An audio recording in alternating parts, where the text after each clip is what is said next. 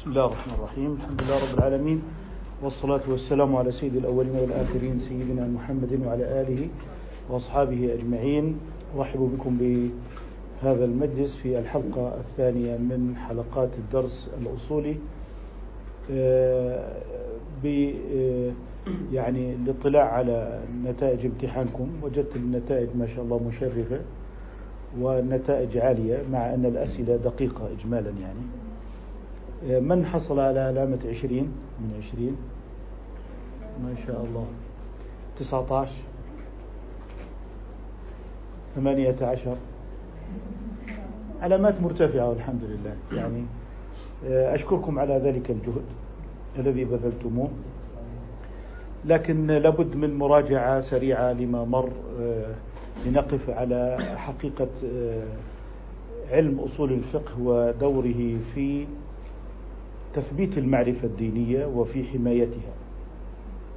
تكلمنا آه، عن علم أصول الفقه في تعريفه للحكم الشرعي بأنه هو خطاب الله. وخطاب الله تعالى هو أهلا بكم. حياكم الله. مرحبا. مرحبا. خطاب الله تعالى هو كلامه الأزلي. وبما أنه آه، أزلي ليس منه شيء حادث في وعاء الزمان والمكان إذا لا يمكن إعادة تفسير الخطاب الشرعي في وعاء الزمان والمكان كما يزعم الدهرية أو اللادينيون أنهم يريدون إعادة تفسير القرآن من خلال الواقع وأن يتحكم الواقع في تفسير القرآن فهذا مناف لصلب الخطاب الشرعي الذي جوهره أنه كلام حاكم على الزمان والمكان وليس منقادا للزمان والمكان وبالتالي سيبقى مستمرا على ما هو عليه. ولن تستطيع الحداثة أن تفرض قيودها على الخطاب الشرعي بل إن الخطاب الشرعي هو الحاكم عليها. كذلك فرقنا بين الحكم العادي والشرعي. قلنا إن هناك الحكم الشرعي العادي والشرعي ممكن العادي مثل الفيزياء والكيمياء هذه عاديات تجارب. لكن الشرعي فيه العادي كالبيوع مثلا والقضاء والجنايات وفيه العبادي الذي تتوقف صحته على نية. إذا العادي كالأعراف والتقاليد والفيزياء والكيمياء هذه عادية من أوضاع الحياة الاجتماعية وكذلك تثبت بالتجربة كأن نقول من الأحكام العادية أن الماء يتبخر على درجة كذا. إذا هذا يسمى عادي. أيضا داخل الحكم الشرعي هناك عبادي وهناك عادي كالبيوع ورد الأمانات والودائع والإنفاق على الأهل فهذه واجبات ثابتة بماذا؟ بالشرع الذين قالوا إن الحجاب عادي أرادوا أن يضعوه من أي نوع؟ من العادي الاجتماعي وليس من العادي الشرعي وأرادوا أن ينفذوا من خلال هذه الثغرة بمعنى أن المجتمع لا يميز بين العادات والتقاليد والاجتماعيات كالجاهة في الأعراس. ليست شرطا في صحة عقد الزواج. وبين كون الزواج من العاديات يصح من غير توقفه على نية التعبد والتقرب. لأن الصلاة تتوقف على نية التعبد والتقرب. فنقول الركن الأول في الصلاة النية لكن في العقود الإيجاب والقبول. والقصد هنا النية أي نية التقرب وليس إرادة الفعل.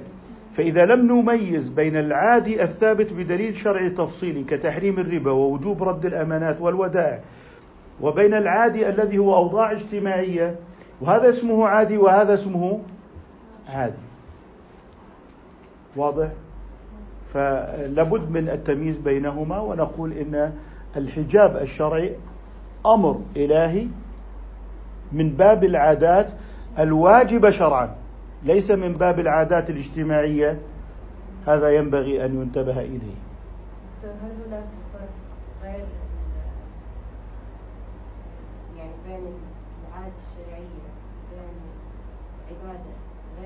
يعني؟ نعم. أن العبادات ليست معللة بعلل قريبة. يعني تقول لماذا نسجد سجدتين ونركع ركوعا واحدا. لا توجد علة لكن آه، لماذا يحرم الخمر؟ لعلة الإسكار. تمام؟ لماذا يحرم الربا؟ لعلة أخذ المال بدون مقابل. إذا نجد أن آه، المعلم البارز بين العبادات والعادات التي تندرج تحت الشرع أن العادات الشرعية معللة. العبادات غير معللة. يعني ترك الخمر ليس من عبادة ترك الخمر ترك الخمر يصح وإن كان دون نية. يعني من ترك شرب الخمر خوفا على صحته فقد صح تركه شرعا. لكن هل يؤجر؟ لا يؤجر. إذا نحن قلنا إن الأجر ليس فارقا بين العبادة والعادة. لأن العادة يؤجر عليها فلا يكون هناك فرق إذا قلنا بفرق الإيه؟ الأجر. لذلك التمييز بين العادي الشرعي كوجوب رد الأمانات وترك الخمور مثلا وتطبيق الحدود أن العادات الشرعية تصح دون نية التقرب. إذا الكلام في الصحة وليس في الثواب. يعني تعريف الحرام يكون تعريفه ما يؤجر تاركه ويثاب ويعاقب فاعله. يعني يعني يعني دائما الإطلاقات عليها تقييدات. الإطلاقات عليها تقييدات. من ترك شرب الخمر خوفا من الشرطة أو خوفا من عائلته أو حياء من الناس أو خوفا على صحته نقول تركه صحيح شرعا. فلا يعاقب يوم القيامة على أن تركه غير صحيح وبالتالي سيعذب على أنه شرب الخمر لأن تركه لم يكن صحيحا. نقول إذا صح الترك وهذه نسميها التروك. ماذا نسميها؟ التروك. فالتروك تصح من غير نية. تصح إيه؟ من غير نية. وهذا مبحث الصحة من مباحث علم أصول الفقه. واضح؟ فعندما نقول إن التروك جميعا تصح من غير نية هذا صحيح. طيب لكن من ترك خوفا من الله ورغبة فيما عند الله أجر. إذا لاحظوا أن العادة أجر عليها والعبادة يؤجر عليها. لكن لا يمثل ذلك فارقا بين العادة والعبادة. طيب لو قلت إن العادات تصح دون نية العبادات لا تصح دون نية. هذا التفريق صحيح. إذا الشيء الذي يميز بين العبادة والعادة النية لذلك تجدون من مبدأ الوضوء الركن النية. الصلاة النية الزكاة الصوم الحج النيات صحيح؟ لكن لما يبدأ بالزواج أركان الزواج الإيجاب والقبول. واضح؟ آه، أركان للبيع الإيجاب والقبول. أركان الإجارة لا يوجد فيها ركن النية. لكن عندما يتكلمون هناك الإرادة وليست النية. يعني أن تكون الإرادة للزواج صحيحة. وهذه ليست نية التقرب. لذلك نحن نميز بين إرادة الفعل وبين نية التقرب إلى الله سبحانه وتعالى التي هي ركن العبادة. لذلك تتحقق مصالح العادات دون النية. يعني أردنا أن يكون البيع بالتراضي. أنت ماذا تريد؟ تريد هذه السلعة والبائع يريد الثمن. المصالح متحققة في العادات. ولو لم تكن بنية التقرب إلى الله عز وجل. أنت تريد أن تملأ سيارتك بالوقود. حصلت المصلحة المقصودة لكليكما. ذاك بالثمن وأنت بإيه؟ بالسلعة. فنجد أن العادات تتحقق مصالحها من غير نية التقرب. طيب العبادات؟ لا يتحقق مقصود العبادة من غير النية. يعني لو صام بغير نية العبادة هو نوع من أنواع الرجيم. لو ذهب للحج بدون نية الإحرام سياحة. الصلاة دون نية التعبد رياضة. إذا لا تتحقق مصالح العبادات من غير النية. لا يتحقق مقصود الشارع في العبادات من غير بينما يتحقق مقصود الشارع في العادات وكذلك مقصود المكلفين من خلال العادات لأن وقوعها بحد ذاتها هو المقصود شرعا. فأنت تقصد من شراء الخبز هذه المصلحة. وبالتالي يتحقق مقصود الشارع ويتحقق مقصود المكلف من غير النية. لكن العبادات بنيت على الامتثال المطلق. فلا تكون عبادة إلا بالنية وقصد التقرب. إذا هذه المعالم الفارقة ستقودنا إلى فهم أبواب الأحكام. واضح؟ فنجد أن الفقه عبارة عن أربعة كتب. كتاب العبادات كتاب المعاملات الزواج والطلاق والبيوع كتاب القضاء كتاب الجنايات. واضح؟ آه، أيهما فيه النية ركن؟ أول كلمة البقية لن تجد النية ركن. يعني كل عادة شرعية كانت أو أو حياتية إذا نوى فيها التقرب تحول عبادة ولا تبقى عادة ويؤجر عليها؟ هي تصبح عبادة من حيث ماذا؟ إنه دخلتها نية التقرب.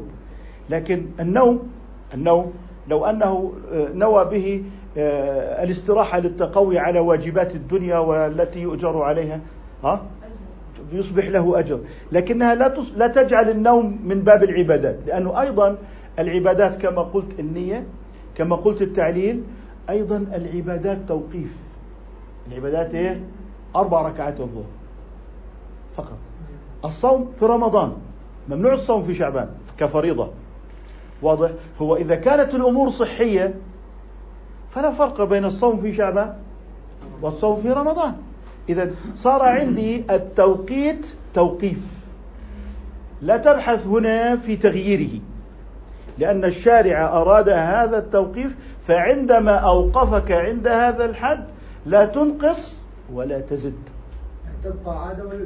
إذا الصوم من حيث توقيته عبادي. لكن السؤال إنه إحنا إذا قلنا العبادات لا يوجد منها مصلحة نقول منها مصلحة. ما هي مصلحتها؟ تربية الإنسان. تعليمه على الإرادة. لكن البحث في العلة التي هي الوصف المناسب الذي هو معرف الحكم. الذي هو إيه؟ معرف الحكم. ما معنى معرف الحكم؟ إذا وجد الإسكار في هذه المادة فهي حرام. سواء كانت بودرة سواء كانت سائلة حبوب بأية وسائل. لكن لو قلت لك آه، الحكم التي ذكرناها من رمضان تعليم التقوى. طب ماذا لو صمنا في شوال؟ هل ينقص تنقص التقوى؟ آه، طيب قلنا إنه صحي للبدن هل تنقص الصحة في شعبان؟ حتى ولو لم تظهر لك العلة ولم تظهر لك المصلحة فإن الآمر بالأمر هو أعلم بالمصلحة هنا. لماذا؟ لأنه يريد أن يربيك على الامتثال. على الامتثال. فإذا كان كل شيء معقول وكل كل شيء يرد إلى عقلك أصبح العقل مرجعا للشريعة. ولم تعد الشريعة هي مرجع العقل. إذا انعكست الأمور. مفهوم؟ ولذلك نقول هناك حكمة في الصلاة في هذه الأوقات. إذا زالت الشمس وجبت الظهر. إذا طلع الصبح وجبت الصبح طب إذا طلعت الشمس لم تجب صلاة. فأنت عندما تنظر هنا أنه في بزوغ الشمس لا صلاة. بينما في زوالها هناك صلاة. ما معنى ذلك؟ إن مرجعية الأحكام ليست إليك أيها الإنسان. فأنت محكوم لا حاكم. إذا هي تريد من خلال العبادات تعويد وتعليم.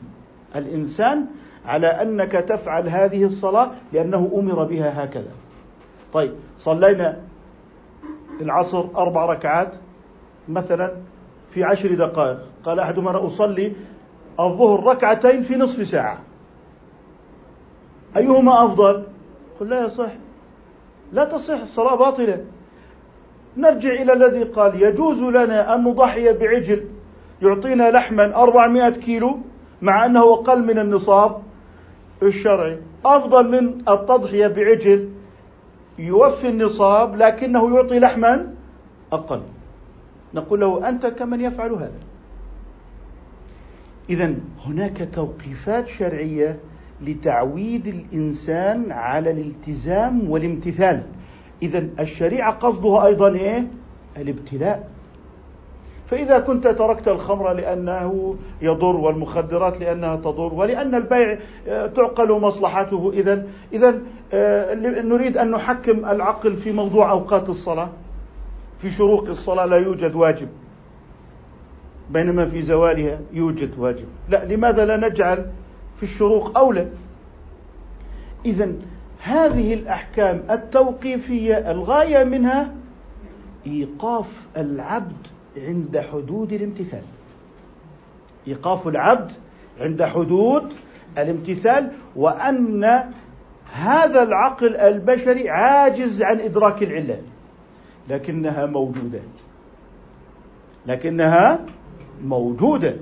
والحكمة والمصلحة موجودة. من مصالحها تعليمك الامتثال وتحقيق العبودية. تحقيق العبودية. فأنت تطوف بالبيت سبعا. لو قلت أطوف تسعا. يقول لك لا يصح هذا تغيير على التوقيف الشرعي. تمام؟ تبدأ بالصفا وتنتهي بالمروة. قال لا نبدأ بالمروة وننتهي بالصفا. لا يصح إذا هذا كله تعويد الإنسان على التوقيف والاستسلام لتحقيق مقام العبودية. طيب وتلك المصالح المعقولة؟ صحيح أن هؤلاء الجنائيون مثلا آه، آه، أو الجنائيين هؤلاء عليهم عقوبات. آه تعقل هنا جريمة. واضح؟ لكن القطع أو لا هذا امتثال. هذا إيه؟ امتثال. فلذلك نحن في هذا المجال لابد أن ننتبه إلى التقدير الشرعي الذي هو توقيف فنمتثل. والاختبار في الامتثال. الاختبار في إيه؟ في الامتثال وأن العقل هنا مسلم. العقل هنا إيه؟ مسلم. هذا بخصوص موضوع التمييز بين العادي والعبادي وكلاهما مندرج تحت الشرعي أما العاديات التي يصنعها المجتمع فهذه ليست من العادي الشرعي.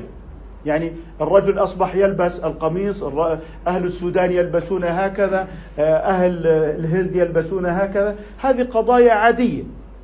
لكن ما هو الشرعي أن يكون اللباس سابغا ساترا ليس فيه خيلاء لا يشف لا ي... إلى آخره من الشروط الشرعية. أما نوع القماش فهو من العاديات. لون القماش من العاديات. ليس لا يوجد هناك تعبد بلون معين. واضح الكلام. لا يوجد هناك تعبد بقماش معين. لا يوجد هناك أمر شرعي متعلق بأزرار أو بشكل معين. يعني السواد للمرأة ليس آه، امرا عاديا شرعيا وليس متعبدا شرعيا. تمام؟ يعني آه، يعني المرأة تلبس من اللباس ما هو موافق للشرع وكذلك هناك اللباس الشرعي للرجل. لا يخرج بالشرط لا يخرج مثلا آه، بلباس شهرة لا آه، أو لباس يشبه لباس المرأة أو المرأة تشبه بلباسها لباس الرجل. حكيت إنه العبادات توقيفية. على العاد الشرعي زي ما حكيت إنه في مجال آه العادات هي أول سؤال. ثاني سؤال هو هذا ليس سؤالا بعد. يعني أنت قلتي العادات الشرعية فيه توقيف شرعي برضو تحريم الربا أمر شرعي. لكن صور الربا الآن البنوك الجديدة إقراض مصارف إقراض مؤسسات تمام؟ هذا عادي شرعي لكن ينطبق عليه مهما تعددت الصور. يعني محله مختلف أمر مهم جدا. الآن حرم الشرع الخمر. كم تتوقعون من أصناف الخمور التي يمكن أن تصنع؟ طالما كانت مسكرة إذا ينطبق عليها الحكم. طيب الربا القرض بزيادة مع الزمن. محل الحكم محله متغير. يعني في قضية الثبات والتغير. قضية الإيه؟ الثبات والتغير. الآن أنا ماذا أقول؟ الزكاة للفقير.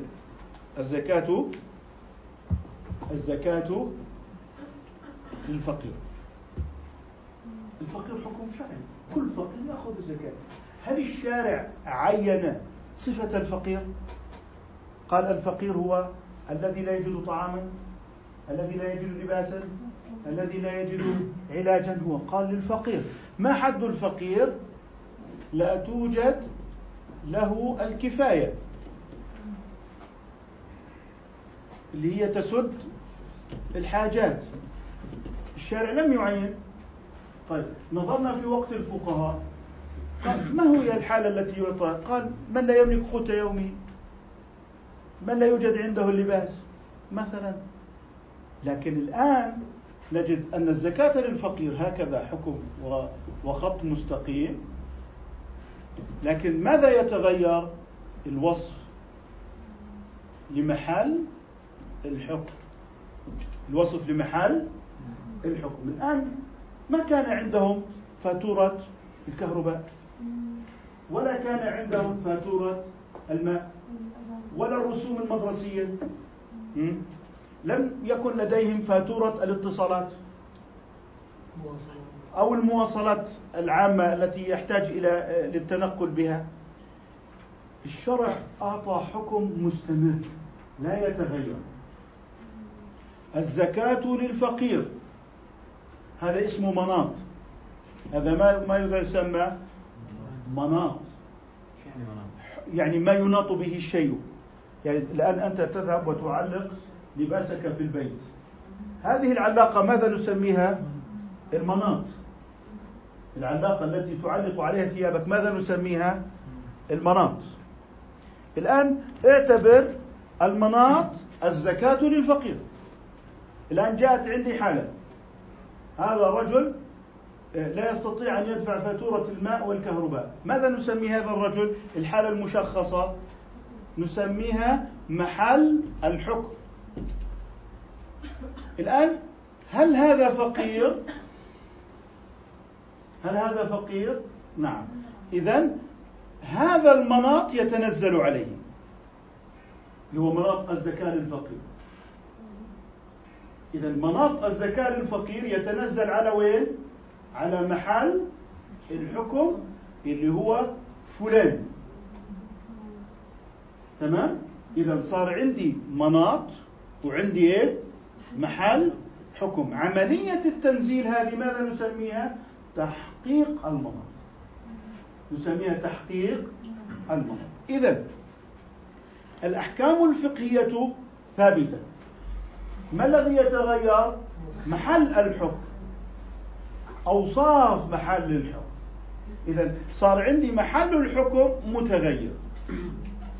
لم يكن هناك فواتير كهرباء ومواصلات واتصالات. الآن إذا لم يجد الإنسان فاتورة الاتصالات لا يموت لكن حياته تضيق حياته تصبح مليئة بالحرام. إذا تحقيق المناط الآن هو اجتهادنا جميعا. نحن لا ننتج أحكاما جديدة. الزكاة للفقير الربا حرام المسكرات حرام. ما هو عملنا الآن؟ تحقيق مناط الأحكام وليس الاجتهاد في استنباط الأحكام. إذا الزكاة للفقير الآن يأتي الآن وصف خط الفقر في الأردن. مثلا فلان الفقر المدقع حوالي 300 دينار. هذا قبل عشر سنين. آه، الفقر المطلق اللي هي الحاجات هاي التي نتكلم عنها فاتورة الاتصالات وفاتورة المواصلات والماء والكهرباء واللباس الذي يعتاده المجتمع. تقريبا 815 دينار. كخط فقر دراسات خط الفقر في الأردن. هذا قبل عشر سنين واضح؟ الآن في عندي مؤشرات إذا ارتفعت نسبة البطالة زاد الفقراء إذا زاد ارتفعت نسبة التضخم زاد الفقراء وبالتالي تصبح عندي معايير للفقر واضح؟ الآن كيف حسب هذا الخط؟ بناء على الحاجات الأساسية بناء على الحاجات الأساسية من اللحوم من السكر والشاي اللي هي السلع الأساسية يعني من كان عاجزا عن السلع الأساسية كالسكر والشاي فهذا يعتبر فقيرا لماذا؟ لأنه هذه السلع حتى بالعرف الاقتصادي تسمى سلعا أساسية والدولة عندما تريد أن تتعامل مع رفع الأسعار والضرائب تنظر إلى هذه السلع على أنها تمس حاجات الإنسان أو المواطن الفقير مفهوم؟ إذا عندي هذا التقدير لمحل الحكم وتغير على أوصاف الحكم في تنزيل أحكام الشريعة على محلها في الواقع. إذا هذا يسمى تحقيق المناط يعني ماذا نعرف تحقيق المناط نعرفه بالآتي. أن يعرف الحكم بمدركه ولكن يبقى النظر في تعيين محله. أن يعرف الحكم بمدركه عرفنا الزكاة للفقير ما هو مدرك الحكم؟ أي دليله. إنما الصدقات للفقراء. إذا عرفنا الحكم بمدركه. لكن يبقى النظر وين؟ في تعيين محله. في الواقع تمام؟ إذا صار عندي الذي يتغير الحكم أم الأوصاف المتعلقة بمحل الحكم؟ إذا الأوصاف المتعلقة بمحل الحكم هي المتغيرة. طيب لو جئت إلى الربا اللي هو فائدة مع قرض زيادة وزمن طيب هذا هو الربا في عهد النبوة وهذا اليوم. طيب هل ينطبق على البنوك؟ نعم ينطبق على البنوك. إذا هل تغير الواقع على نحو يدفعنا إلى تغيير المناطات الشرعية؟ لا. لذلك ستبقى المناطات ثابتة. تغير وصار الناس عندهم أنواع ألبسة كثيرة وتطورت صناعة الملابس والخياطة وكذا، ما هو مناط اللباس؟ ألا يكون في شهرة، ألا يكون مجسما أن لا يشف عما تحته بحيث تبدو منه العورة ألا يشبه لباس الرجل لباس المرأة. الآن نحن نلبس السراويلات والقمصان والثياب وقد تغيرت كثيرا. لكن هل تغير الحكم الشرعي المتعلق باللباس؟ إذا آه، نأتي إلى المسكرات. تتطور المسكرات بشكل كبير جدا. تصنيعا وانواعا وما إلى ذلك. نحن عندنا المسكر حرام هذا هو المناط ما دليله؟ إنما الخمر والميسر والأنصاب والأزلام. رجس من عمل الشيطان فاجتنبوه إلى اخر الآية. الحكم يتغير المناط يتغير لا يتغير. أين يحصل التغير؟ على محل الحكم. وبالتالي نأتي إلى آه، القمار. هناك صناعة القمار ومدن القمار وكل يوم تظهر صور جديدة. القمار حرام. مال؟ بمال مع خطر.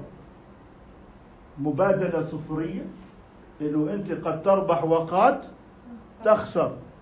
بمعنى دخلنا بمئة دينار في قاعة قمار. في نتائج اليوم سنخرج من الباب فقط بمئة دينار. هذا ربح هذا خسر في النهاية المحصلة صفر.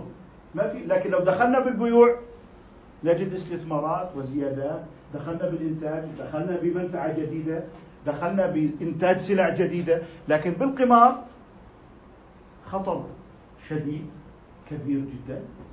ممكن تربح 100 50% ممكن تخسر 50% لكن نهاية المحصلة خرجنا ب 100 دينار فقط. وين الناتج القومي؟ ما في ناتج قومي يعني كل الشعب لعب قمار نهاية العام شوف ما هو الناتج القومي؟ لا يوجد الناتج القومي صفر، إذا المبادلات صفرية لا تضفي قيمة مضافة لا تضفي قيمة مضافة، لكن بالبيوع والإنتاج إنتاج يا إما إنتاج سلع يا إما إنتاج منافع أو خدمات. إذا في النهاية سيكون عندنا ناتج قومي. إذا هذه المبادلات الصفرية في القمار التي نتيجتها في النهاية صفر. لكن دخلوا بمئة ربح هذا المئة وذاك خسر ما دخل فيه.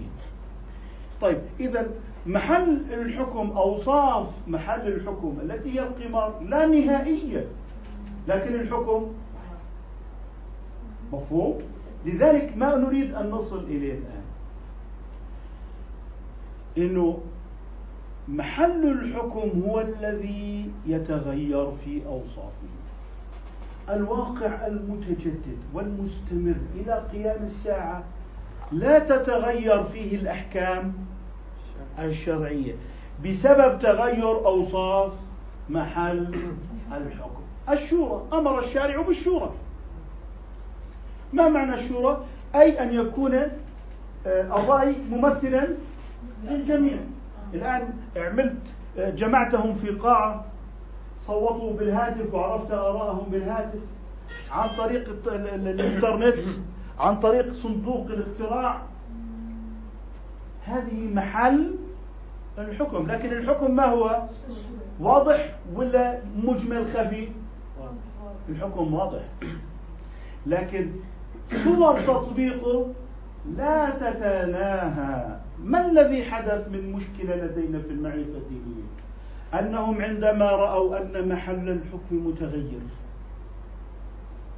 ظنوا أن الواقع قد تغير فلا بد من تغيير المناطات هذه هي المشكلة. فأصبحنا نريد أن نعطف على الشريعة بالتبديل لتبدل الواقع. فطبعا ظهرت كتابات الثابت والمتغير في الإسلام.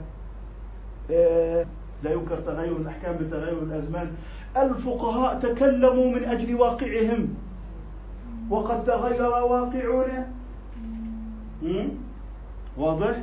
إذا أصبحت هناك دعاوى ظهرت لأنها معزولة عن منطق أصول الفقه في الاجتهاد الذي يميز بين التغيرات للأوصاف الداخلة على محل الحكم وأنها صور لا نهائية ومتبدلة ومع الحكم الثابت. الآن صار يقول لك الشورى آه، مجملة غير واضحة. يعني مارسها رسول الله صلى الله عليه وسلم بشكل وأبو بكر مارسها بشكل آخر وعمر مارسها بشكل آخر وعثمان بشكل آخر واليوم بشكل آخر. إذا الشورى غير واضحة.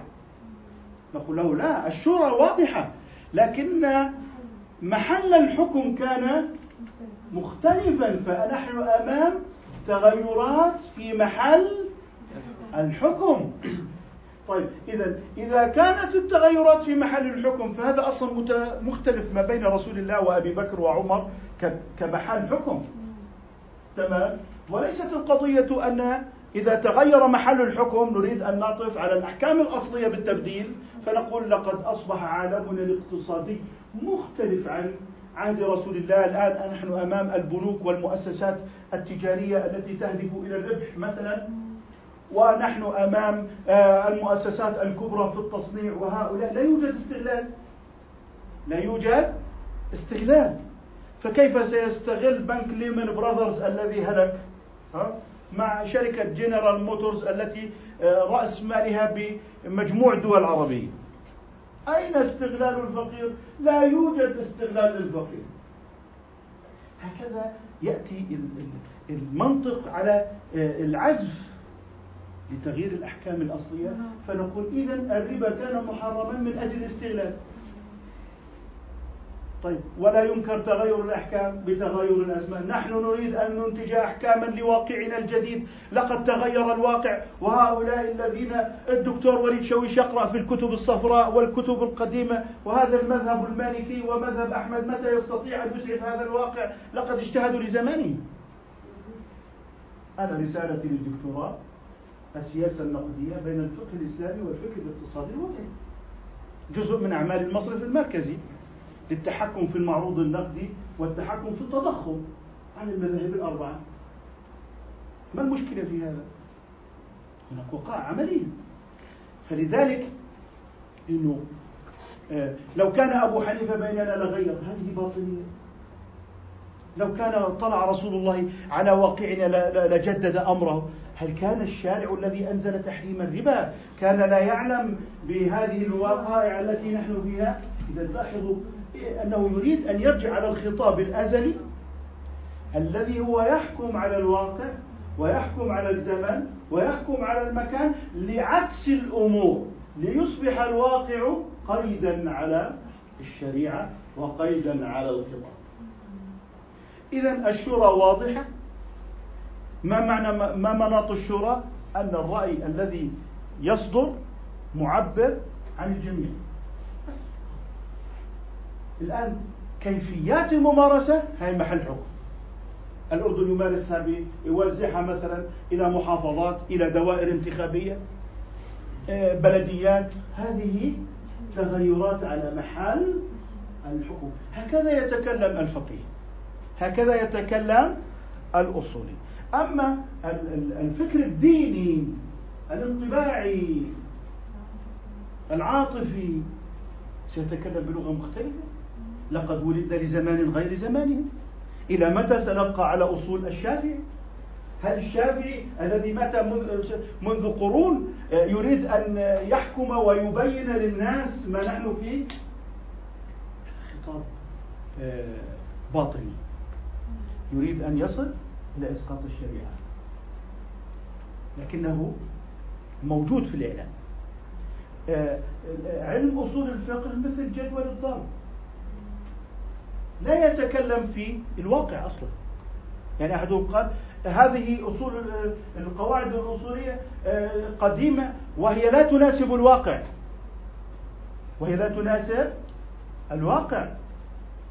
نريد أصول فقه يناسب واقعنا. قلت له هل تعلم أن أصول الفقه أصلا لا علاقة له بالواقع؟ أصول الفقه لا علاقة له بالواقع. قواعد مجردة الأمر للوجوب ما علاقته بالواقع. النهي للتحريم ما علاقته بالواقع. الأصل عدم النسخ ما علاقته بالواقع.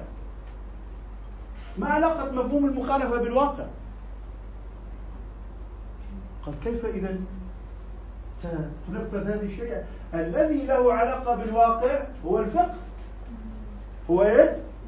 الفقه. وبالتالي مبحث تحقيق المناط انتهى هنا. هذا هو تحقيق المناط عند الأصوليين.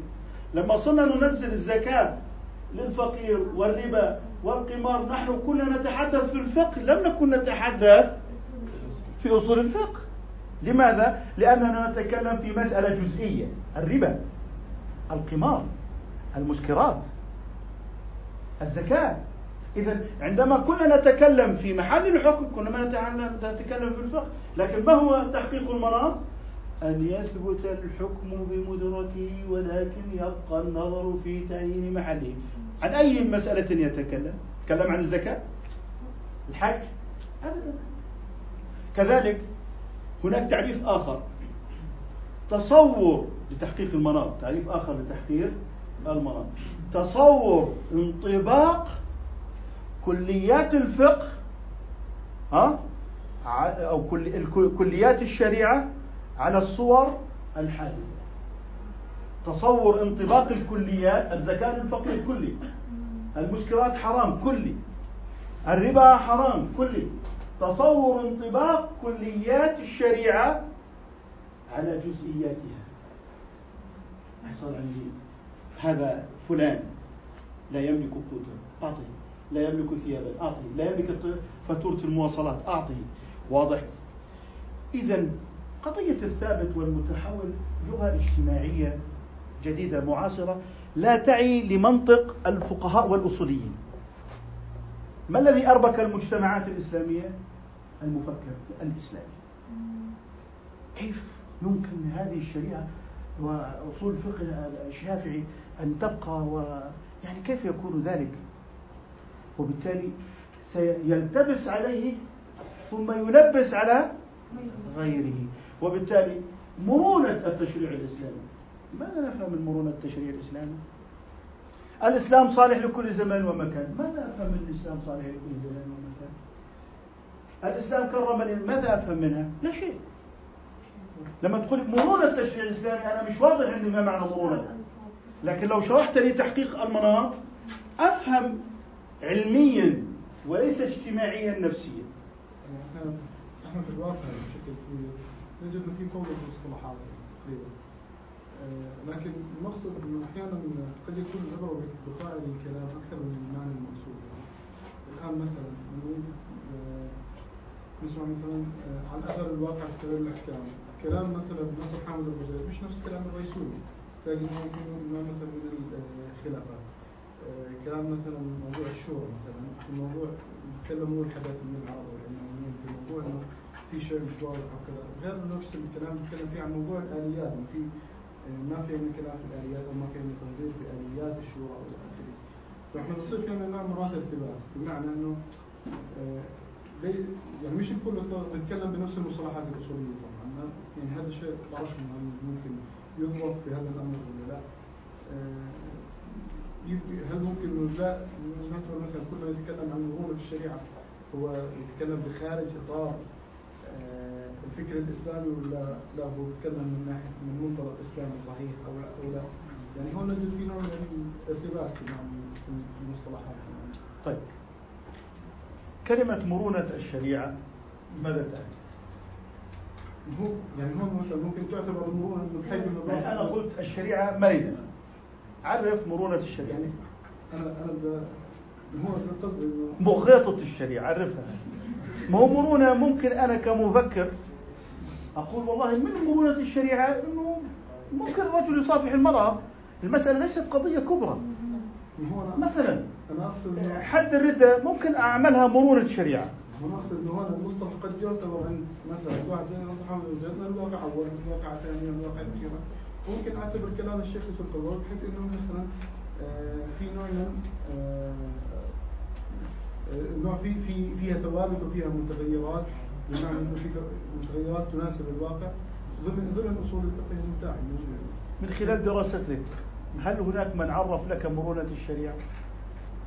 يعني ما في تعريف بمعنى حد يعني. طيب تعريف بمعنى الخاصة إنها إنها بمعنى الحدي المرونة بشكل عام يكون تعريفها إنه أنا أستطيع العيش في هذه الشريعة أي إنسان يستطيع العيش في هذه الشريعة أها إنه أي إنسان يستطيع العيش في هذه الشريعة، إحنا كلامنا على مرونة الشريعة. لاحظ كيف؟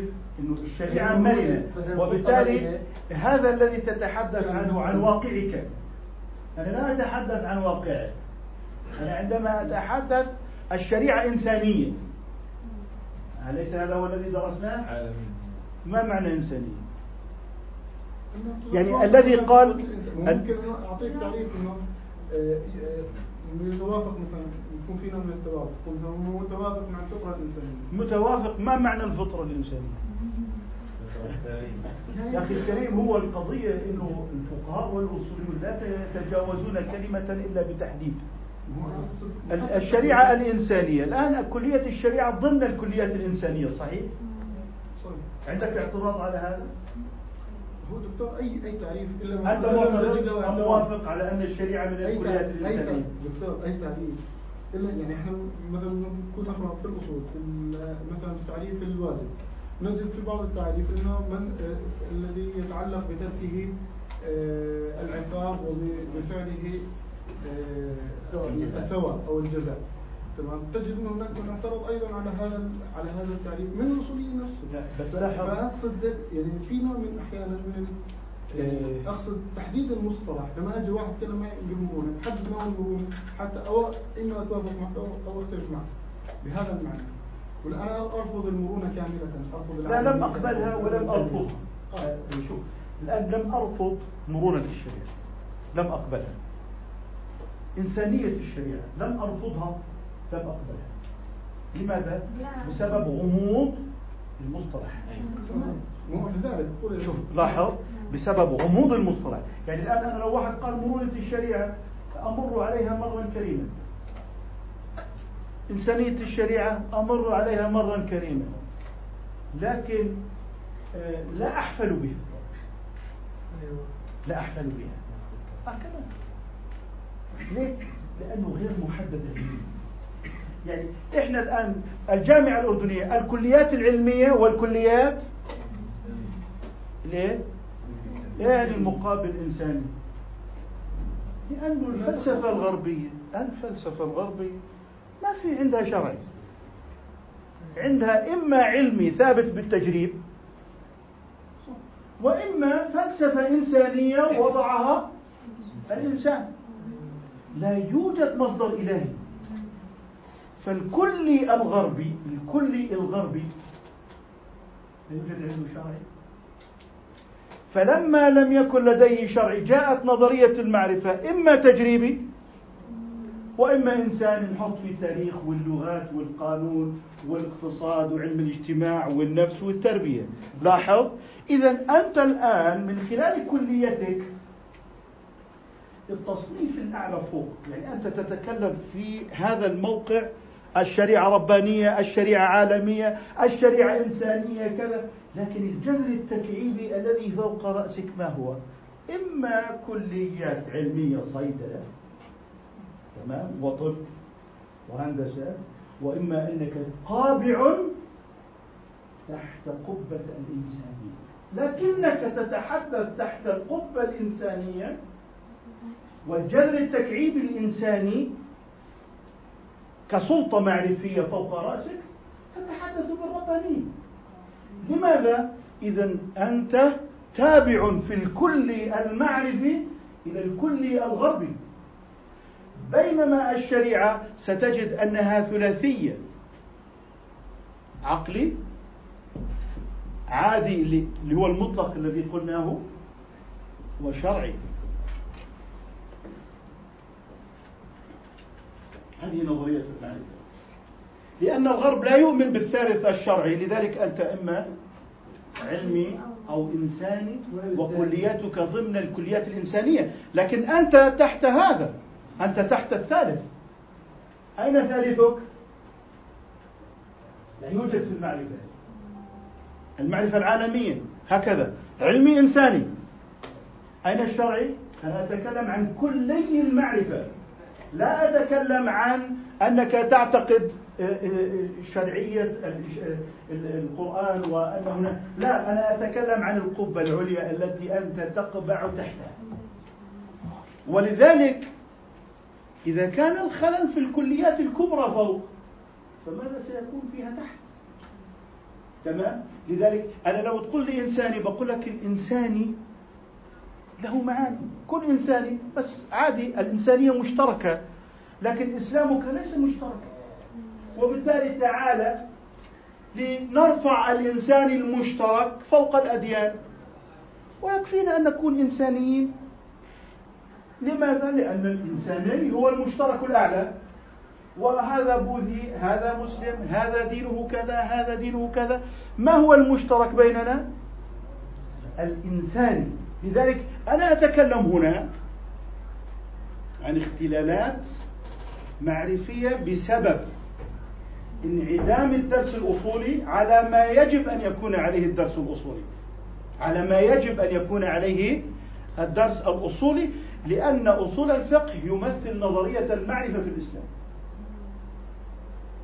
لذلك انظروا لما قلنا العادي قلنا عادي التجريبي الفيزيائي الكيميائي نحن نزيد عليهم. يعني نحن نشترك معهم في هذا وفي هذا. لكن عندنا زيادة هنا. كيف تعرف أن مثلا ميراث الرجل والمرأة؟ إذا قلت عادي لا يترك الميراث بالعادة.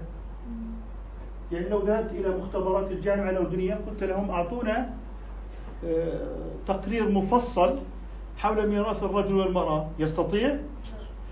هل يستقل العقل بها؟ لا يستقل طيب هل يستطيع العادي هنا أن يخرج حقوق الوالدين؟ لا يستطيع لذلك هذه الأمور التي يعجزون عنها نحن عندنا فيها بيان علمي الوحي لأن الوحي علم الوحي علم تحت الشرع فلأنه لا يوجد عندهم الشرع اضطربوا في قضية الأسرة بالذات. فلما هو يريد أن يناقشك أن المرأة مثل الرجل في موضوع الميراث لماذا؟ لأنه لا يوجد عنده شرع أصلا. إذا أنت ماذا تقول له؟ مصادر المعرفة عندك هذا وهذا. وإذا أردت أن تتكلم عقلا فلا يوجد عقلا ما يعطي للمرأة مثل الرجل ولا نصف الرجل ولا ربع ولا عشرة. العقل هنا عاجز. لكن العقل متفق حول جدول الضرب صحيح؟ لكن لو قلنا للهنود كيف تقسمون الميراث؟ غير ما يقسمه الصينيون غير ما يقسمه الفرنسيون إذا العقل ليس واحدا. إذا المسألة ليست عقلية في الميراث. طيب هل يستطيع المختبر أن يقسم الميراث؟ لا يستطيع. إذا أنتم ضللتم في كليات كبرى. فإذا أردتم أن تناقشون في القوامة والميراث والأسرة فتعالوا لنناقش في أوليات المعرفة أولا قبل أن تغرقني أن المرأة متى تساوي الرجل ومتى لا تساوي وتأخذ أكثر مرة عندنا مرات تأخذ أكثر. مرات تساوي مرات أقل. مرات العمومة لا يأخذون طبعا. الزوجة تأخذ. هؤلاء يدفعون في الدية وهي لا تدفع في الدية. ومن لا يدفع في الدية يأخذ في الميراث. ومن يدفع في الدية لا يأخذ من الميراث. إذا ما هو ترتيب هذه الشريعة؟ فإذا كان ترتيب هذه الشريعة هنا لا نضع كلية الشريعة في الكليات الإنسانية أبدا. لا يمكن تقبل أن توضع في هذا الموقع لماذا؟ لأنك ستكون متناقضا. أنت تقول الشريعة ربانية وكلي المعرفة في جامعتك يقول لك أنت كليات إنسانية وأنت لم تعترض أصلا. إذا أنت لم تعترض. لماذا؟ لأنه عندك إشكال في كلي المعرفة. عندك إشكال في كلي المعرفة. فعندئذ نحن بدلا من أن نناقش في القوام أو حرمة الربا علينا أن نناقش في الكليات الكبرى. فإذا ناقشنا في الكليات الكبرى من العبث حتى لو اتفقنا في الجزئيات الصغرى. ومن ثم عندما أتكلم بلغة فقهية أصولية هناك فرق كبير أن أتكلم بلغة المفكر الإسلامي. كرم الإسلام المرأة. عمل المرأة ما شروط عمل المرأة؟ شروط عمل المرأة. أولا أن تخرج بالحجاب لباس شرعي. أن تعمل في مكان مختلط مع الرجال. ماشي. آه، أن لا يكون يسيء إلى سمعتها وإلى آه، كرامتها. صحيح. طب ما شروط عمل الرجل؟ يخرج عاريا يخرج لابسا لباسه الشرعي طيب. يذهب إلى مكان يسبون أباه وأمه. طيب يعني يجوز الاختلاط للرجل يحرم عن المرأة؟ طيب ماذا الإرهاق الفكري؟ الإرهاق الفكري كرم المرأة وعمل المرأة كذا و... هذا إرهاق فكري الفقهاء لا يحفلون به. لكن لأنه في الغرب الإشكال كانت المرأة لا تعمل وإذا عملت فكسبها ليس لها. طيب شروط عقد البيع أن يكون العاقد ذكرا؟ عقد الإجارة أن يكون العاقد ذكرا؟ طيب الرهن أن يكون العاقد ذكرا؟ ليست مشكلتك يا أخي.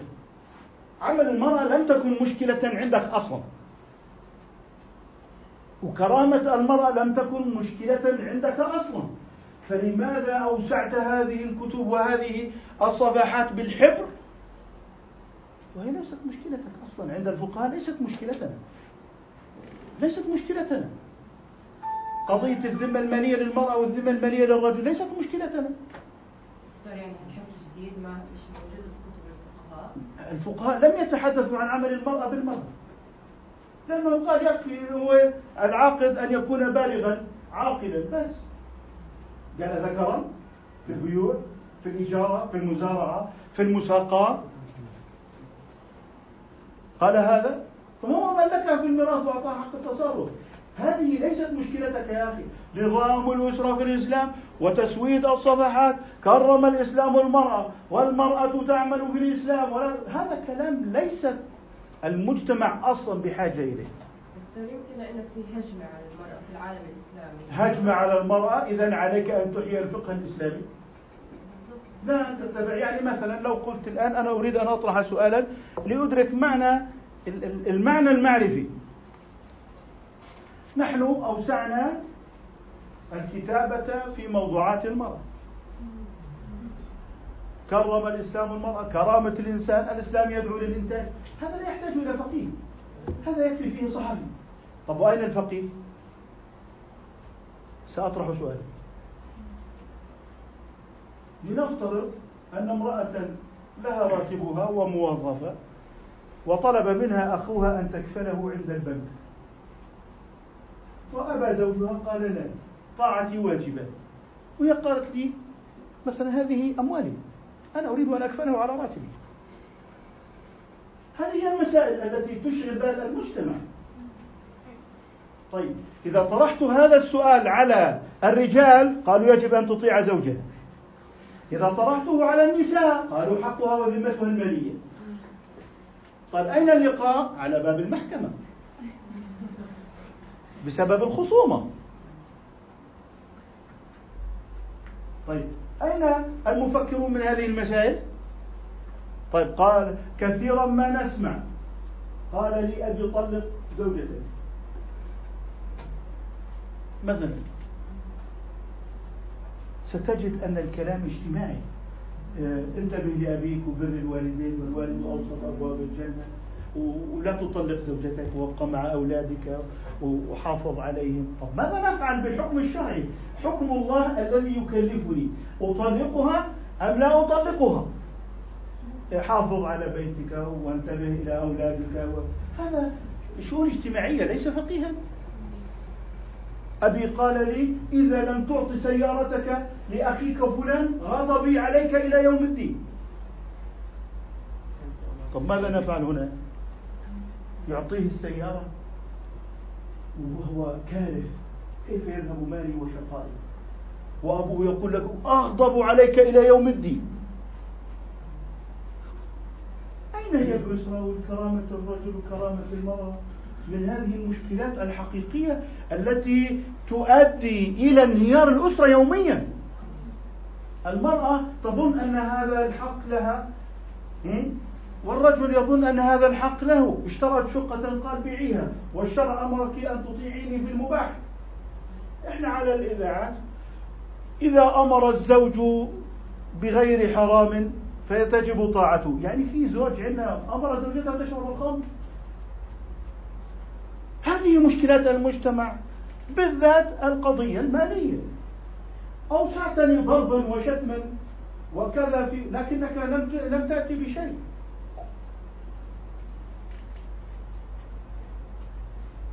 سذاجرة وعدم وضوح في بيان مقاطع الحقوق. الأب يظن أن هذا المال للولد له أن يأخذه وأن يوزعه على إخوانه. مثلا أنت ومالك لأبيك. كم وقع بين الإخوة من الفرقة والشحناء والبغضاء؟ ولو أنهم تبينوا الشرع وبين لهم لانصاع إليه الجميع وقالوا آمنا به كل من لكن آه، ماذا لو قلت لك كرامة المرأة عمل المرأة وقد دعا الإسلام والمرأة لها حق في الراتب ولها حق في كذا وإلى آخره؟ طيب إذا كانت المرأة تملك الشقة الملكها وهذا زوجها قالت له هذا بيتي إلى حق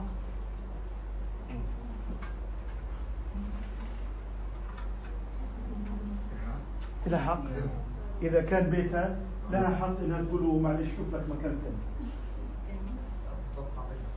طيب لو كان لها التلفزيون مثلا ريموت الكنترول لمين؟ ريموت لمين؟ تحكم لمين؟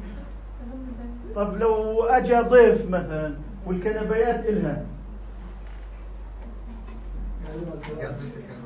إحنا جئنا إلى قضية ليست قضية. وأشبعناها كلاما. الفقهاء يتكلمون في هذا. عن أموال المرأة وأموال الرجل. والمرأة فيما تشتريه من مالها وتضعه في بيتها. أنه يبقى ملك لها يبقى ملكا للزوجة. ولكن للزوج حق انتفاع الزوج له إيه؟ حق انتفاع ليس حق الملك. فالزوج له أن ينتفع بمال الزوجة التي تأتي به إلى بيتها فلو اشترط شيئا فله حق أن ينتفع منتفع ب بمالها. لو أفسد المال عليه عليه التعويض. آه طبعا. لو أفسد مالها يعني ركب سيارتها وارتكب حادث وكان الخطأ عليه يضمن لزوجته. يضمن لزوجته. لكن قضية إنه آه والله آه آه ممكن أخذ سيارة زوجتي. طب حتى تأذن لك. لأنه هذا مالها. طيب وإذا اشترت مكوى. طيب اشترت أقلام حتى تأذن لها. أو تأذن لها. هذه ليست هي ما تضعه الزوجة في بيتها من مملوك من مملوك لها. للزوج حق انتفاع. حق دون استئذان. له حق الانتفاع. مثل ما الضيف لما يأتي عندك له حق انتفاع لكنه لا ينبغي. المرأة لها حق الانتفاع كل شيء طبعا مال الزوج. الأب له حق انتفاع في مال الولد. شوف لو أنت ومالك لأبيك نقول اللام هنا للإباحة. كما نقول الحديقة للحي. الماء في المسجد للمصلين. لكن هل يبيعونه؟ لا. إذا هناك ما يرغب بحق الانتفاع فالزوج في مال زوجته له حق أن ينتفع لأن النبي صلى الله عليه وسلم قال تنكح المرأة لأربع لمالها إذا أنكر الانتفاع بمال الزوجة ولا قال تنكح لأربع منها لمالها؟ قال له حق الانتفاع بمالها إذا له حق انتفاع. لكن لو قدر الله أنه صار فراق تأخذ مال. هذا مال ما تأخذه. إذا قضية العموميات التي لا نحتاجها العموميات التي لا نحتاجها وأكثرنا منها في الإعلام وتركنا قضيتنا الأصلية موجودة. طيب أرادت أن تكفل أخاها؟ صار عندي صراع. صار عندي إيه؟ صراع. لكن ما في لا يوجد نقاش. لا يوجد نقاش فقهي. طب لو أردنا أن نناقش فقهيا الأمر يختلف عن كلام المفكرين الإسلاميين. المفكر الإسلامي يقول لك حقها المالي. إذا بناء على كتب الفكر الإسلامي التي ألفناها إذا لها حق ولا ليس لها أن تمنعه أو, أو أن يمنعها.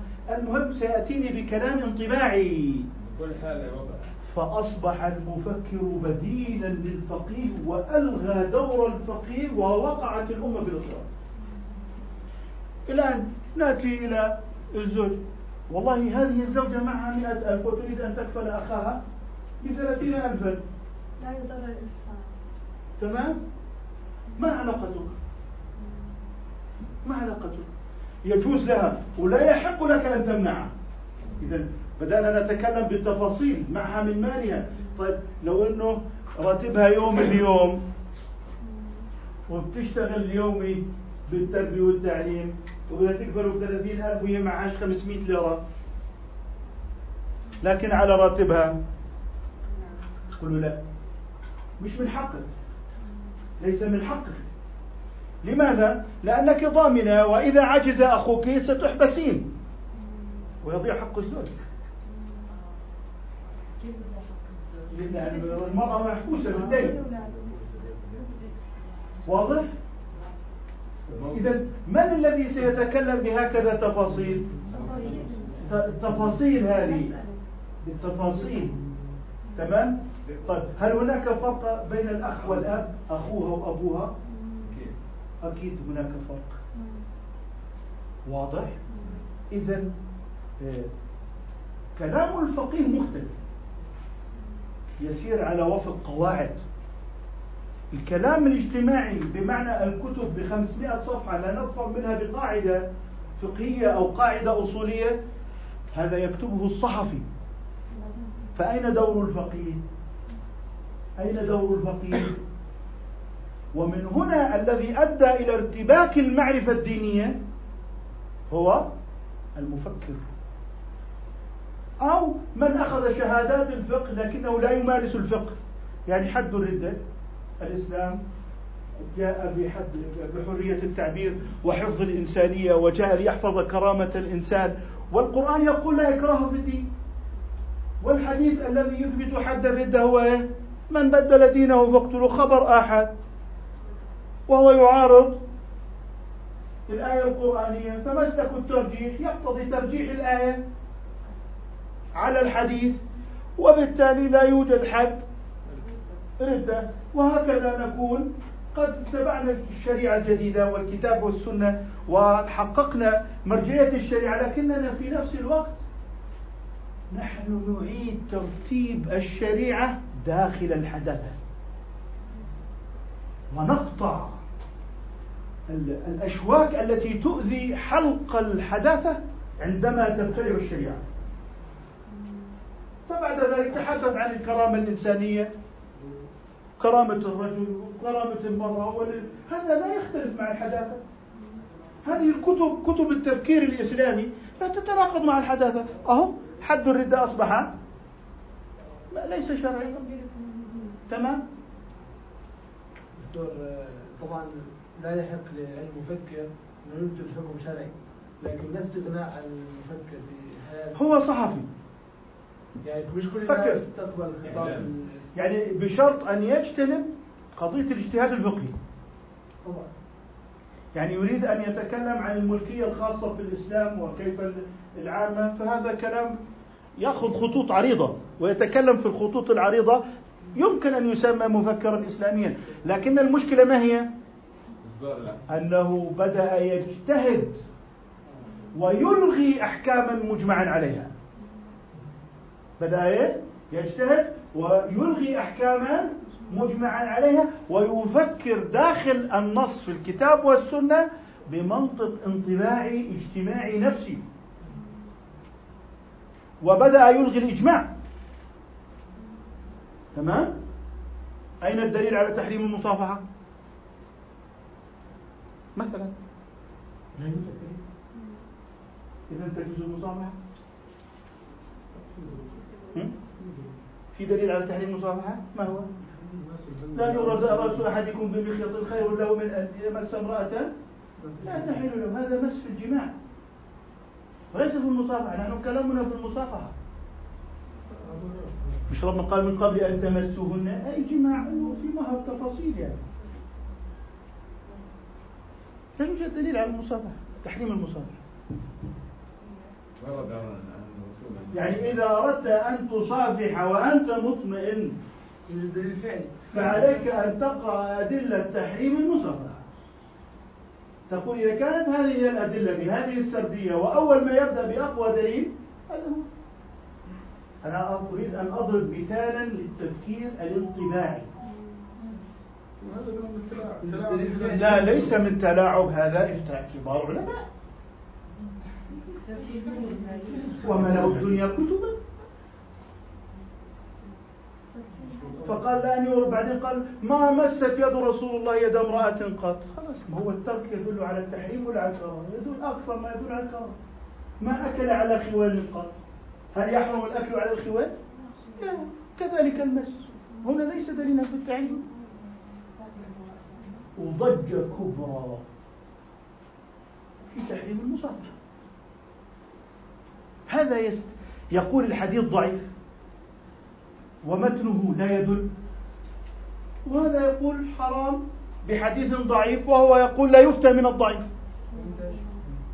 تحريم المصافحة. باتفاق المذاهب الأربعة. الدليل؟ إذا أنت تريد مفكر أم تريد فقيها. تريد فقيها أم مفكرا؟ إذا مفكر أقول زي بعض.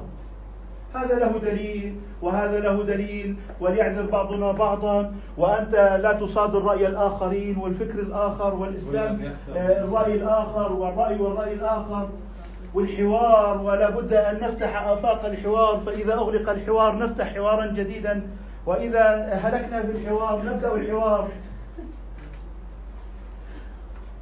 الرأي والرأي الآخر. الفقيه سيخرج من عباءة الفكر الاجتماعي. سيقول لهم أنتم تردون على بعضكم بوصفكم مفكرين اجتماعيين لكنكم تكثرون سرد الأدلة. فأنتم تعيشون حالة سردية. قصصية تضفي على الدين والشريعة أسيولا. بمعنى لم يعد إذا كانت جازت المصافحة فلماذا لا يضع يده على وجهها؟ ما في دليل على تحريم وضع اليد على الوجه أو على الشعر. فإذا كان لا يوجد هناك دليل على تحريم المصافحة فلا يوجد دليل على أن يضع يده على وجهه. الأصول يختلف في هذا. ما هو السؤال الكبير؟ أين أدلة تحريم المصافحة هذا هو السؤال الذي يشغل بال المجتمع. سيأتي الفقيه والأصول ويقول السؤال غير صحيح. السؤال غير صحيح. لماذا؟ قال علينا أن نرجع إلى الأصول. أن نرجع إلى الأصول. فإذا كان الأصل في الأشياء التحريم نقول ما دليل الإباحة. وإذا كان الأصل في الأشياء الإباحة نقول ما دليل التحريم. فإذا كان الأصل بين الزوجين العلاقة الإباحة نقول ماذا يحرم على الرجل من الزوجة لأن الأصل الإباحة. فإذا كان الأصل الإباحة نقول ماذا؟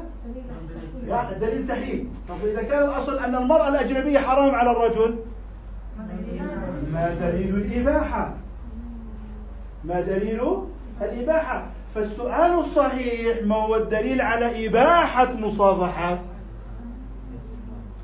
الرسول صلى الله عليه وسلم جاءه رجل قال يا رسول الله ما يلبس المحرم؟ من مهمة المجتهد المفتي أن يصحح سؤال السائل المستفتي لأن المستفتي جاي وقد يعني اغبر فكره وتشوش. فأنت بوصفك مفتيا لابد أن تصحح أسئلة المستفتي. قال يا رسول الله ما يلبس المحرم؟ قال لا يلبس لا يلبس. هذاك يسأل إيه؟ ما يلبس طب فإذا كان الأصل في اللباس الإباحة؟ بدأ بالتحريم. قال لا يلبس. قال إيه؟ لا يلبس. طيب آه كذلك في آه قول فرعون. شوف كيف تصحيح السؤال. قال لما قال فرعون وما رب العالمين؟ ماذا قال موسى؟ قال ربكم ورب آبائكم الأولين. هذاك يسأل بما عن الماهية. الماهية. طب هل ذات الله تعلم فأجابه بالصفات. فعدله طب أقول ماذا يحل لنا من الطعام؟ ماذا يحرم من الطعام؟ انظر وقد فصل لكم ما حرم عليكم. وقد فصل لكم ما حرم. لماذا فصل المحرم؟ لأن المباح كثير. لا يفصل. المباح كثير ولا يفصل. تمام؟ هكذا يتكلم الفقيه. ينطلق إلى الأصول. ويبدأ بالأصول والقواعد ثم بعد ذلك يبحث في المسائل. لماذا؟ لأنه متمكن من التصرف في أدلة الشريعة. واضح؟ لما سئل موضوع هل تكفل هذه المرأة أخاها سيبدأ بالتفاصيل والرجوع إلى الأصل. نعم لك حق في المال. وهذا زوج له حق أيضا. إذا أنا عندي تنازع بين أصلين. أصل حق الزوج في وقت هذا التنازع يظهر الفقيه في البحث في التفاصيل. قلنا ما هل معك مال؟ قالت معي مئة ألف. قل للزوج ليس لك حق في المال لأن حق أخيها متعلق في مالها ولا يتعلق الأمر ببدنها؟ هذا الموضوع إذا أنت حقوقك محفوظة ما دخلك؟ حقوقك محفوظة. لكن آه، قال آه، قالت له لا مال عندي. قال لها ليس لك من حق أن تكفلي أخاك. والحق مع الزوج. انتهى الموضوع نذهب للمحكمة؟ أتى الذهاب للمحكمة مشاكل الأسرة من هذا النوع. يا ابني أعطي مالك لأخيك وإلا أغضب عليك. أي لا الأب غضب بر الوالدين. هل أمر الأب بحلال أم بحرام؟ الله عز وجل حرم التصرف وإجبار المسلم بغير موجب شرعي على التصرف في المال. سنقول للأب لو أنك دعوت على ولدك بالغضب فأنت معتد في الدعاء. فأنت معتد في الدعاء. لماذا؟ لأنك تريد أن تحكم بخلاف ما حكم به الشرع. أنك تحكم بخلاف ما حكم به الشرع ما هو حكم الشرع؟ أن البيع بالتراضي. وأنت تريده أن يكون بالإكراه بلا موجب شرعي. إذا ماذا لو أن الأب يتغضب على ولده الذي أمر ولده بما يخالف الشرع إن الأب معتدل في الدعاء. إذا الفقه سيدخل في نطاق الرجل والمرأة للحسم. وليس للبحث الاجتماعي. هذا الفقيه ليس باحثا اجتماعيا سيبين المفاصل والمقاطع بلا مزاح بلا مواربة. اشترت شقة اشترتها بغير إذن. ما دخلك؟ إذنك هل يتوقف في الشرع؟ شراء المرأة في المعاوضة على إذن الزوج؟ لا. ما اشترت من مالها؟ وأنت إذنك هنا ليس مطلوبا شرعا فاشتراطك للإذن غير شرعي. الآن الزوج بيفكر أن له طاعة مطلقة إلا إذا أمر بخمر. شرب الخمر. أو لا يقوم بشرب الخمر. واضح؟ فلذلك الفقيه سيتكلم بأصول وقواعد مشكلتنا في البحث الاجتماعي الذي يصدر أحكاما فقهية تلغي الإجماعات. وأن يدرج فكر الشباب على هذا النمط من التفكير. لذلك نحن عندما نناقش انظروا تحقيق المناط. الإسلام صالح لكل زمان ومكان. ما استفدت؟ أنت تتكلم في بديهيات. لا ينكر تغير الأحكام بتغير الأزمان. أهو أنت غيرت حكم حكم الردة. أهو أنت قاعد بتقول المصافحة للمرأة الأجنبية جائزة. لقد أصبحت المرأة الآن تعمل وأصبح لها راتبها. فلماذا تبقى القوامة للرجل هي تنفق وهو ينفق. رجعنا على الخطاب الأزلي. أن الواقع المأزوم المضطرب هو لو أنه واقع كويس لا يصلح لتخصيص الشريعة والنقيضة. فكيف لو كان واقعا متهالكا؟ أو الواقع واقع؟ لذلك ستجد أن الكلام المفكرين أفسدوا ما في حد طب والصحيحين وقصة المذاهب الأربعة وما إلى ذلك لأنهم لم يدرسوها. تاريخ الفكر الإسلامي الفكر الإسلامي السيرة النبوية كتب آه، حديثة في أصول الفقه لا تسمن ولا تغني من جوع. ونلتقي بك في مرحلة الدكتوراه إن شاء الله. سيظهر مفكرون ولذلك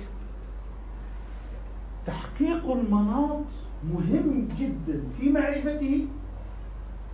لماذا؟ لأن في تحقيق المناط بيان لطالب الأصول أن تغير الأوصاف على المحل هو اللامتناهي. بينما الحكم متناهي. فكيف نجمع بين المتناهي وغير المتناهي؟ لا بد أن يغير الحكم لأجل أن يصبح الحكم آه، مصالحا لكل زمان ومكان. مثل ما أخذنا بالثقافة الإسلامية صالحا لكل زمان ومكان. وبالتالي سيكون إشكال لدى اللادينيين أن الحكم ثابت والواقع متغير لابد أن نغير الحكم لينسجم الحكم مع الواقع. فإذا شرحنا تحقيق المناط زال اللبس. ما لنا ولهذا الواقع إلا متناهي. فالحكم واحد.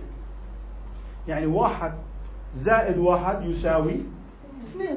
ممكن تجيب تفاحة وتفاحة وجمل وجمل وسيارة وسيارة وعمارة وعمارة وباخرة وباخرة إلى ما لا واضح؟ سيبقى القضية المجردة واحد زائد واحد يساوي اثنين. مثل ما غيرنا جدول الضرب. ما بنغير الشريعة. لأن أصول الفقه جدول الضرب قضية هناك اختلافات في أصول الفقه ممكن طبيعي. هناك اتفاقات نعم. لكن أقول ها هم اختلفوا في أصول الفقه إذا لابد أن تنقلب الشريعة. كلام مفكر. أهل متى يفكر لنا الشافعي كتب أصول الفقه في عهد بني أمية؟ لا مش في عهد بني أمية في عهد بني العباس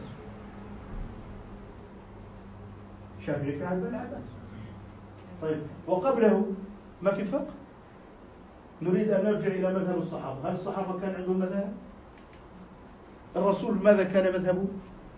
لو كان آه، الشافعي ومالك وأحمد وأبو حنيفة كانوا وراء النبي صلى الله عليه وسلم فهل يصلون بصلاة أبي حنيفة أم بصلاة الشافعي؟ هذا هذا هذا الكلام. هذا تشويش على المجتمع. حقيقة سؤال حد. يعني لو كان الشافعي وأبو حنيفة ومالك صلوا وراء النبي صلى الله عليه وسلم بأي صلاة يصلي بهم؟ يصلي بصلاة مذهب مالك؟ الرسول صلى الله عليه وسلم يصلي بصلاة أبي حنيفة؟ ولا أبو حنيفة يصلي بصلاة رسول الله؟ طب على أي مذهب يصلي؟ هذا كلام طرح شبه قوية على الجيل. تفقده الثقة بمرجعيته السنية. لكننا نقول لك ما أين يكون الاجتهاد في المسائل؟ الظنية. الاجتهاد يكون في في اجتهاد في تحريم الخمر في اجتهاد في تحريم الربا. الاجتهاد يكون في المسائل الظنية. طب لما الرسول يصلي أمامه هل بقي ظن ولا صار قطع؟ إذا ما في مذاهب أصلا لوجود القطع لأن الاجتهاد في الظن. وهو رسول الله يصلي أمامه. والحس هنا قاطع. لذلك صلاة الرسول صلى الله عليه وسلم أمام الصحابة قاطع ما في اجتهاد. لكن لما يعني الصحابة أخذوا من رسول الله صلى الله عليه وسلم وتفرقوا في الأمصار وكثرت الرواية والدراية فأصبح هناك مذاهب لكنها جميعا مرجعها إلى صلاة رسول الله صلى الله عليه وسلم فيما هو اجتهاد. لذلك يعني آه، التعامل الفقهي الأصولي مختلف عن النمطية الاجتماعية الفكرية. لا يجوز للمفكر أن يصبح بديلا للفقيه وقد حصل بل أصبح المثقف هو الذي يتكلم بديلا عن الفقيه. أما الفقيه فبقي مزويا في مكتبته وبقي على أبحاثه ودراساته لا يدري كيف يخاطب هذا المجتمع الذي سيطر عليه المفكر. يعني المفكر لما يقول لك آه الإسلام دين السماحة واليسر والإسلام جاء لخدمة الإنسانية. هذا كلام يروق للمجتمع طيب هل هل تتوقع أنني سأنزل إلى السوق وأشرح لهم تحقيق المناط؟ ها؟ أشرح لهم قواعد الأصول؟ للخاصة. طغيان من المفكر ولا تقصير من الفقيه؟ آه، نريد أن نتهم الجميع. حتى كل واحد ينتبه لنفسه الفقيه مقصر. الفقيه مقصر. نتهم أنفسنا. ولا نتهم غيرنا. لكن بضاعتنا ليست بالهينة كيف كيف يمكن أن يظهر الفقيه؟ يعني ماذا تريد في إعداد الفقيه؟ أعددت خطة لإعداد الفقيه ببرنامج دراسي. تقريبا يحتاج بالمعتدل ما لا يقل عن 20 عاما؟ لا يقل عن 20 عاما. لكن المفكر بدون الثقافة الشديدة مع مع شخصية جاهلة. شخصية جاهلة مع استوديو أضواء خافتة بيطلع الدعاة الجدد وبيسيطروا على الواقع. ولما بيشوفوا هذه الجماهير التفت حوله بيفتي بالجهاد. وبصير ينظر في مسائل الدولة والمجتمع والفقه. والشعب يصفر بعد قليل يسقط المثقف. ويسقط المفكر والداعية الجديد وأول من يلعنهم جمهورهم. وهكذا هدم تلو الهدم هدم تلو الهدم. لا يوجد بناء بينما انظروا إلى المدرسة الفقهية السنية. مرحلة الصحابة مرحلة التابعين مرحلة التابعين التابعين بداية التنظير الفقهي عند مالك وأبي حنيفة. تمام؟ ليه ظهر المذهب والتنظير الفقهي؟ لم تعد المدينة تلك المدينة. الآن الشام وخراسان. تريد أن يكون هناك تنظير وتقعيد العلوم تريد أن تدرس يعني هذا تنظير. الصحابة لم يتكلموا في تحقيق المناط لكن فعلوها وحققوا المناط. إذا لابد أن يصبح علما. جاءت المذاهب لتحويل مكان ملكات في النفوس وتجارب هنا وهنا فجمعوها في أطر علمية نظرية وبدأت هذه الأطر النظرية تتوارث ويبنى عليها فاستطاعوا أن يستوعبوا الحضارة. لأن الحضارة متطلباتها غير غير متطلب مجتمع المدينة. فجاءت المذاهب لاستيعاب متطلب حضارة دخول ملايين في الإسلام. أعرافهم مختلفة موادهم مختلفة خلفياتهم مختلفة. لا تقول له خذ مجموعة أقوال. تحتاج إلى تأصيل. الآن ما الذي جعلكم تطمئنون إلى قضية المصافحة؟ لأنه صار تأصيل. واضح؟ لو سردت أقوالا من هنا وسردت أقوالا من هناك لتشوشتم أكثر. إذا بدأت عملية التأصيل للحضارة. وامتد التأصيل للحضارة إلى عهد قريب. ثم جاء أقوام لا يدرون ما الشافعية ولا المالكية ولا الحنفية ولا الحنابلة. لا يدرون ما هؤلاء. لم يقرأوا كتبهم ولم يطلعوا عليها. فقالوا كتب صفراء جامدة. علينا أن نرجع إلى المنابع الأصيلة. رجعوا إلى المنابع الأصيلة وهذا الذي حدث. شتات طيب مليون شهيد في الجزائر. الأمة دفعت شهداء كثر. لكن في النهاية حكم الاشتراكيون واللازميون والدهريون وما عدنا نضبط المناهج. لماذا؟ نحن نستطيع أن نستشهد في سبيل الله وأن نقاتل ونحارب. لكن أصعب شيء علينا وقت السلم عندما تريد أن تحكم مجتمع بأطياف مختلفة بخلفيات مختلفة بأفكار متضاربة كيف تنظر لهذا المجتمع؟ هنا يأتي دور المجتهد والفقيه كما جاء دور الأئمة المجتهدون. تمام؟ كما جاء دور الأئمة المجتهدين في بناء المعرفة التي تستوعب الحضارة. إحنا ما عرفناش نستوعب المسجد. مشاكل على الجمع بين الصلاتين في المطر في الحظر. وين ما ذهبت في المسجد لا تنتهي منه المشاكل. إذا هم استطاعوا بمذاهبهم وتنظيرهم الواسع أن يستوعبوا الحضارات. هي مهمة. التنظير الأصولي. بينما نحن اضطربنا في الصلاة. واضح؟ فلذلك آه، العلم الأصولي الفقيه سيأخذ وقتا بحيث أنه هذا الطالب يدرج في الفقه مدرجا بعيدا حتى يدرك علل الأحكام التي يعلل بها الفقهاء فينطبع بطبعهم.